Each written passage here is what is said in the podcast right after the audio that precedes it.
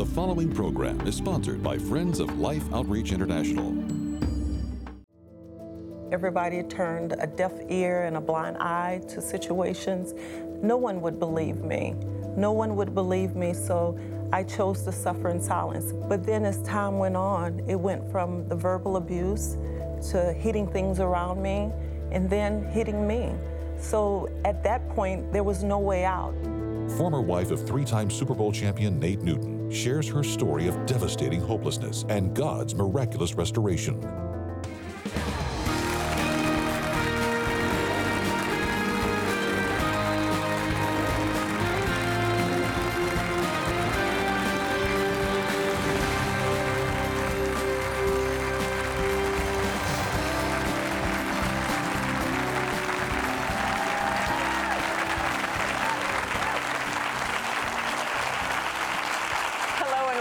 Life Today. My name is Sheila Walsh. Um, James and Betty aren't with us today, but I, I believe we're going to have a, a really amazing program. Let me read you some disturbing statistics. Now, this is just from the 2012 um, NFL season. 21 of the 32 football teams had at least one player with a domestic violence or sexual assault charge on his record. It's really horrifying. I mean, I'm a, as you get to know me, you'll know this. I'm a huge football fan, not just NFL, but college football. But um, the disturbing level of violence that takes place in professional sport is something that we as the church have got to address because there are so many who suffer in silence. My guest today knows more than any woman should about that. Her book is actually called Silent Cry The True Story of Abuse and Betrayal of an NFL Wife. Would you please welcome my beautiful guest, Dorothy Newton? Thank you. Uh, it's, it's so great. It's so great to have you here. I've been looking forward to this because it's really clear in my mind that God has always intended our paths Yes. to cross because we have an unusual history of kind of bumping into each other. Yes, and if you will allow me, I'd like to tell briefly the story.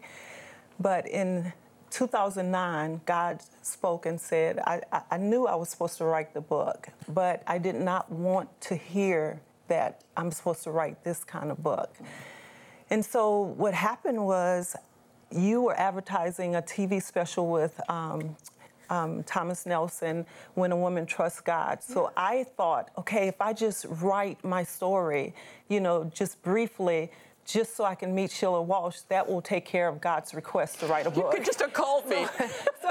so that was in March 2010. I was not selected, but only God would put us together for such a time as this. He is truly amazing. But I remember the first time I actually met you, it was at the end of a Christmas production. Yes. Um, at my church at Prestonwood.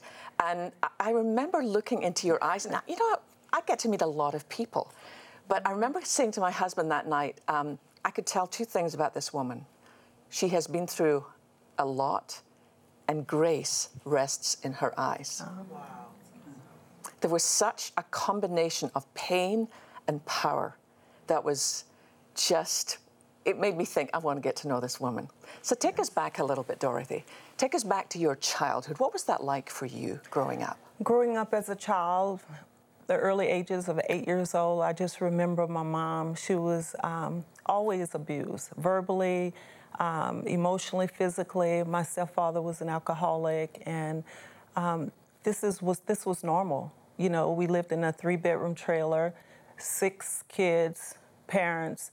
Um, it was just normal watching it all the time. I remember watching my mom, you know, seizures. She would have seizures a lot. You know, he was choking. He was. It was just a lot of violence. But I I am the oldest girl, so I always, you know, had the mothering instinct, taking care of my mom, making sure she was okay after the abuse, making sure my siblings were okay.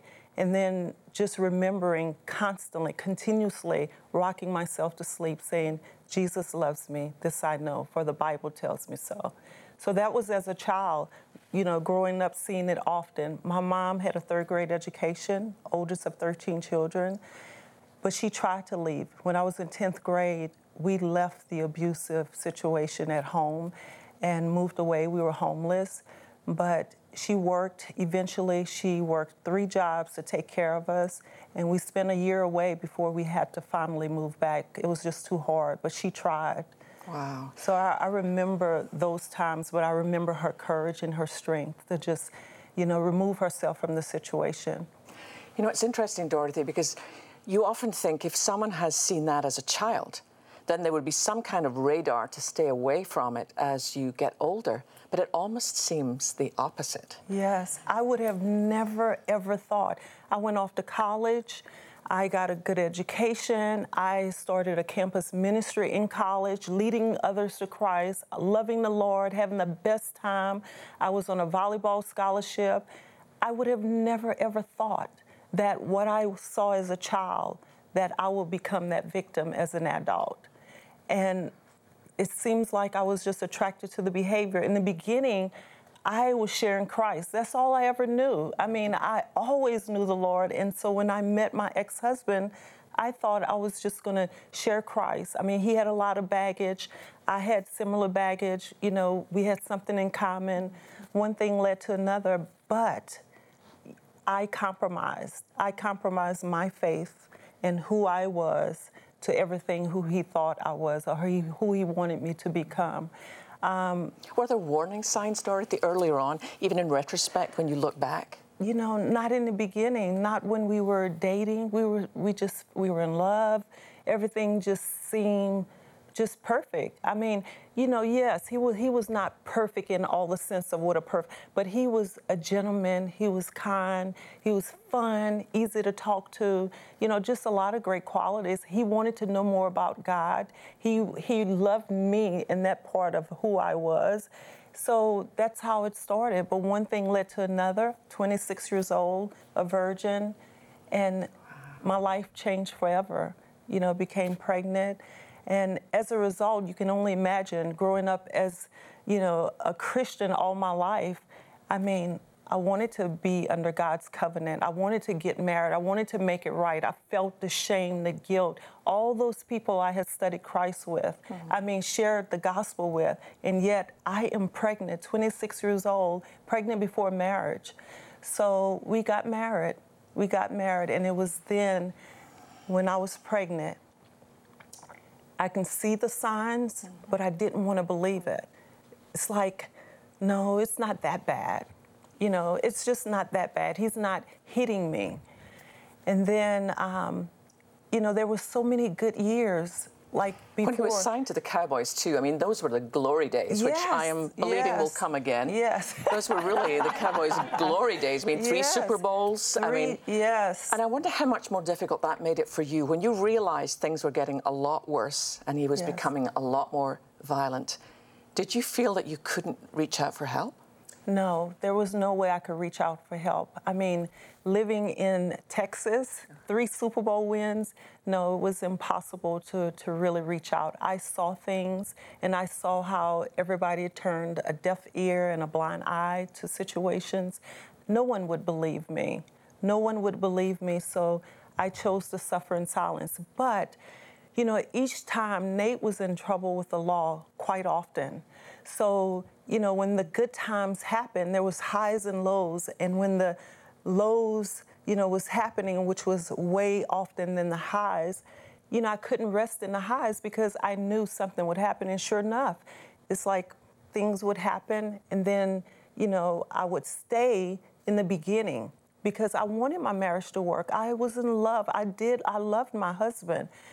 But then as time went on, it went from the verbal abuse to hitting things around me and then hitting me.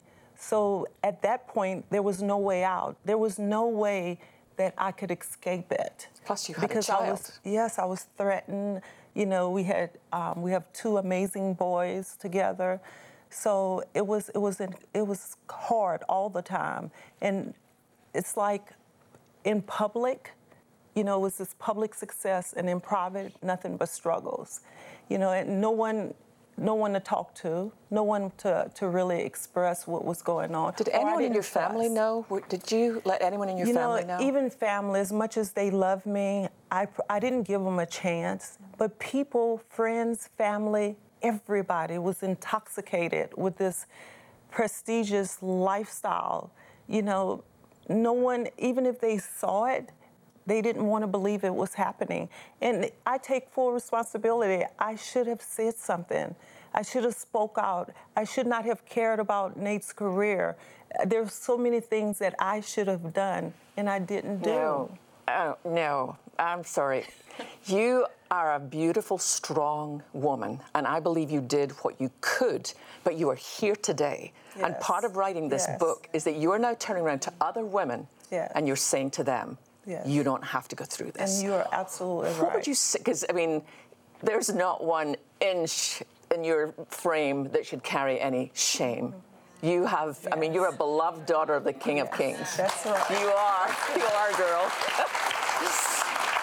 what would you say, though, Dorothy, if somebody is watching this, and it might not be a football star, although as a nation we are so enamored with charisma as opposed to character, which is a flaw in our society, what would you say to a woman who is in a situation where they think, I don't know what to do now, I can't get help? Yes, I would say to them that they're, you're not alone. God loves you more than you could ever imagine. And it doesn't matter what you've done. It doesn't matter. There's no condemnation for those who are who who knows Christ Jesus. Amen. And that your past does not define who you are today. And that he will take you no matter what you've done. Today, this moment, all you have to do is say, Lord, I believe you and I trust you and follow him. That's what I would say. I would encourage them to just, if they're in an abusive relationship, get out. Call a national domestic um, violence hotline, but don't stay. I believe in marriages. I truly, truly do. I've encouraged thousands and thousands of friends who are married, still married today. But I do not believe that any woman should stay in an abusive marriage or any relationship. Absolutely not. Absolutely Or any not. relationship. You No. know, get out. So I would encourage them to just, if you don't have a relationship with God, just trust Him, just talk to Him, get to know Him, but don't ever feel like you have to stay. And we're also going to have a, a number on our screen that you can call for prayer. If you need somebody just to stand with you right now and pray with you and agree with you, then th- that is why we are here. I'm even wondering, Dorothy, for family members who suspect that something like this is going on, but you know, there's a lot of secrecy. Yes. What What do you do if it's someone like a daughter or a sister, and you, what could you do to help? What you can do to help is listen, hmm. be there, be present in those moments. Don't just have someone to just express and share their heart and then you disappear. I mean, being there is like no matter what time they call, no matter how often they have to talk about it over and over and over again. And more importantly, retain confidentiality. I remember the one time that I decided that I would trust somebody. I asked her, I said, all I need you to do is please find out, find resources. You know, I need a shelter. I didn't go into details, but I said, please, you cannot tell. This is someone who I work closely with as, as my ex husband's local agent, you know, with endorsements and appearances. And she went and told someone inside the Dallas Cowboys organization. And as a result of her not retaining confidentiality, he came home and shot at me. You know, so it is really, really important that you don't tell. And I know it's it puts you in a horrible situation to just hear and hear and be a listener and not feel like you can do anything. But at the end of the day, Sheila, it is my decision. Right. And I have to be the one to get out. Yeah. So I need your prayers. So I would say to a woman or anybody around an an abuse victim, pray for that person. Retain confidentiality and be there. And don't just say it, but truly be there because they might call in the middle of the night. And who will answer? You know, and ultimately I would say have a relationship, encourage um, strong, positive relationships around you. Pray that God will surround you with people that can really be there. You know, one of the things I found most fascinating, because I'd read your book before, because I mm-hmm. wrote the foreword to this book, but I read it again just because I wanted to refresh. And I noticed something I hadn't seen before. This book is endorsed by your ex husband. Yes, he is. Talk to us Yes. about that. Yes, you know, he has a relationship now with God. You know, I would say even after the divorce, you know, troubles don't stop. Prayers don't don't stop.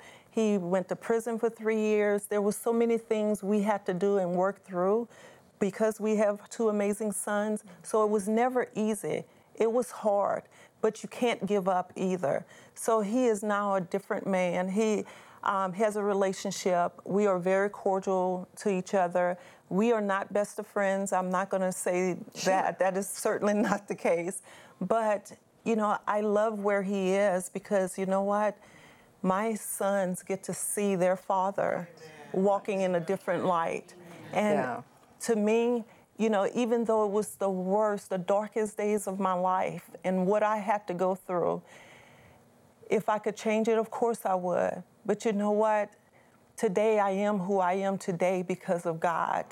And Nate is forgiven. And my freedom came from forgiving him and forgiving myself. So I walk in that because God is a good God. Yes, and He is. loves me no matter what. And it's because of Him that I was able to press through even when I wanted to give up and take care of my kids and further my education. And by the way, this woman, this this woman has put herself through college twice. I mean, that is such a remarkable statement to your strength of character. That's amazing, Dorothy. But I do want to say to you, Sheila, because from the beginning, honestly, two things I did is I read all of your books. You were an encouragement to me, even when you didn't know it. This was you know, many, many years and watch Christian Christian television, Daystar. That's how I got through the darkest times as well because I didn't share the title of my book silent cries because i didn't share. I had a best friend that i shared the last five years of my marriage. And then even after that i didn't share with anybody. It wasn't until years later that i received professional counseling mm-hmm. through my church home gateway. And that's when I realized that God want my tears. I hardly ever cried because I felt like I wouldn't be able to stop.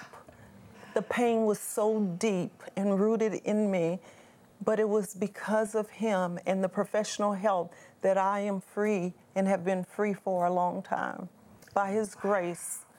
I am just so grateful for, for the courage it took to write a book like this, to put it down in paper, um, I know that's always a little scary, um, but I think that you're going to give so many other women courage. And because you had the courage to leave at the right time, I think you gave such a gift to your sons. Yes. And also, it shifted the dynamic so that Nate then was able to get some help, so that they actually further down the line are able to have a relationship um, with their dad. Yes, and now they do have a great relationship with them. I don't interfere at all. You know, my oldest, 26 years old, got a master's from the University of Texas. My Ooh. youngest, 18 years old, his freshman year at UT San Antonio.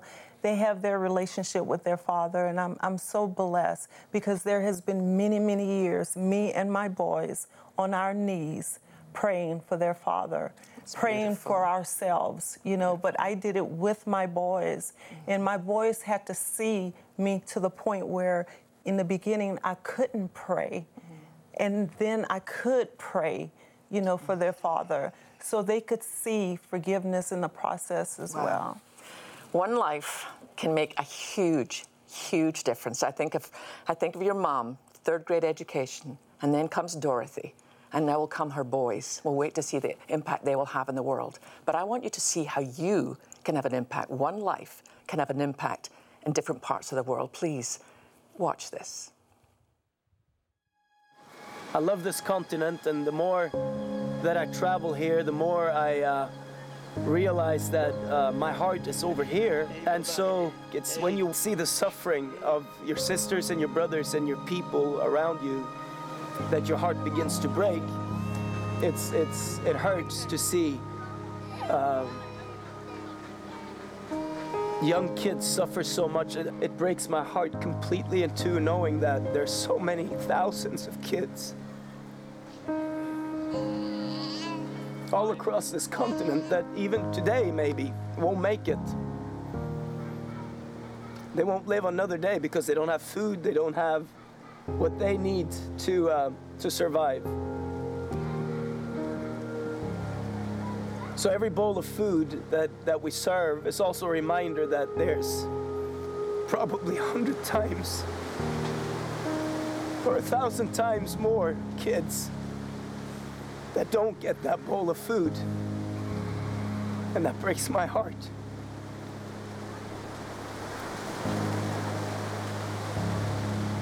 And I'm reminded of the words that Jesus said when he said he left the 99 to fetch that one.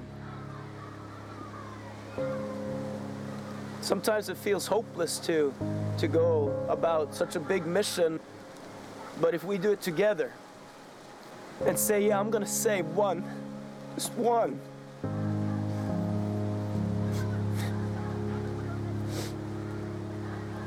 I'll save one. If nothing else, I'm going to save one little child. Just one.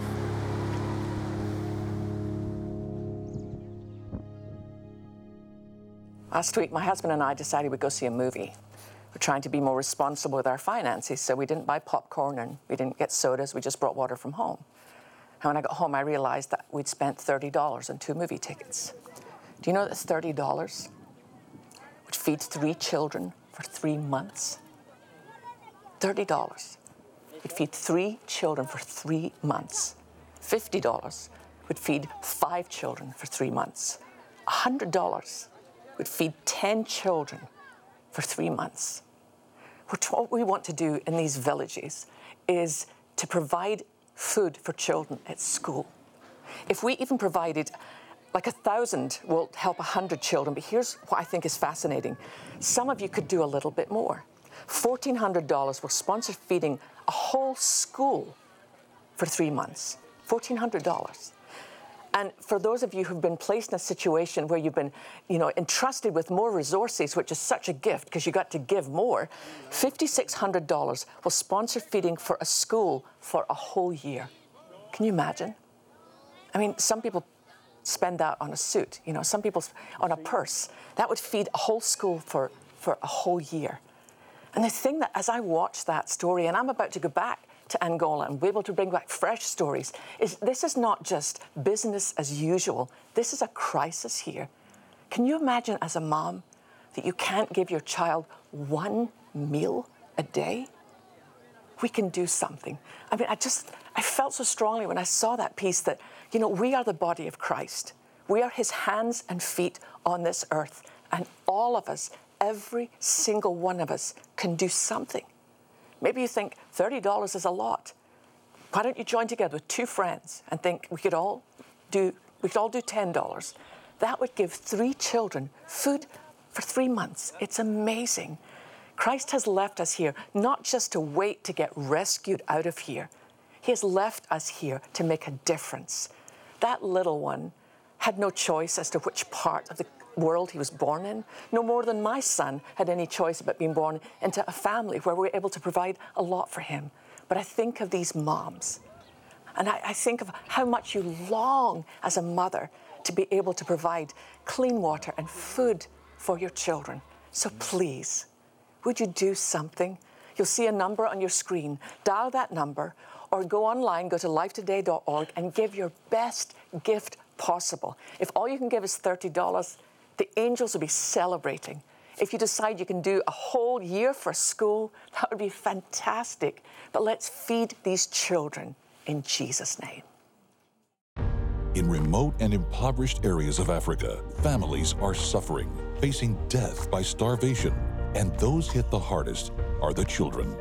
Life's Mission Feeding Program is there, ready to feed and care for these children in crisis areas of Angola, Mozambique, and Sudan. With all of our previous reserves gone and Southern Africa facing its worst drought and food shortage in years, we urgently need to replenish our food supplies to reach 400,000 children counting on us. Your life saving gift of $30, $50, or $100 will help feed and care for three, five, or 10 children for the next three months. Please also consider a special gift of $1,400 to help sponsor a school and help feed 140 children for three full months.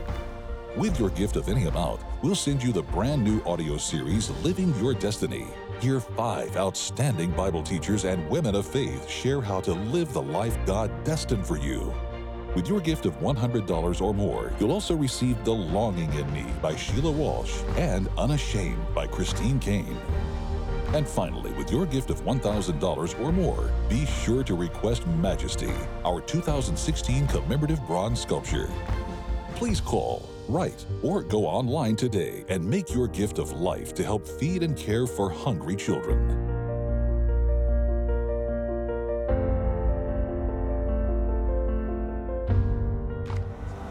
No way for me to tell you how grateful I am to see these bags of food. I'm told over 70,000 meals on this one load.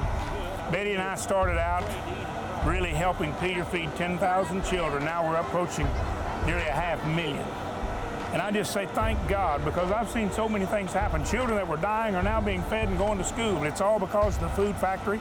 It's all because of mission feeding, and mission feeding is all because of you.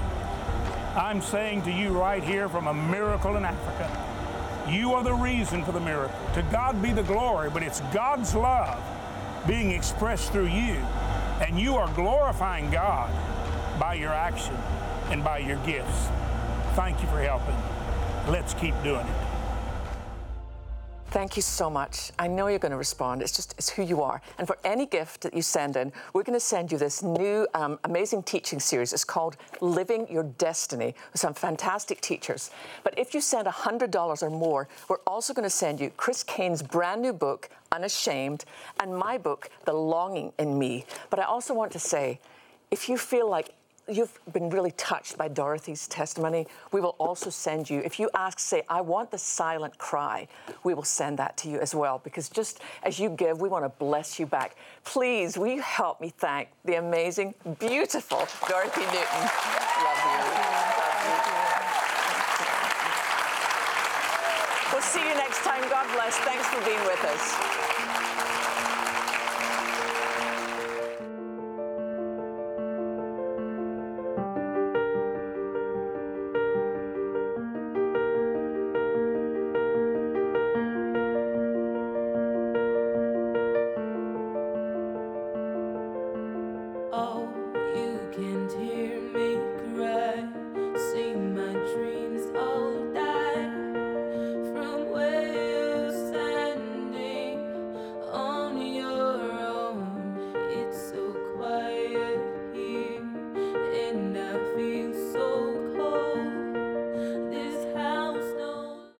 His new book, The Stream, James Robison charts a plan for spiritual revolution in America. The Stream, available now online and at retail bookstores.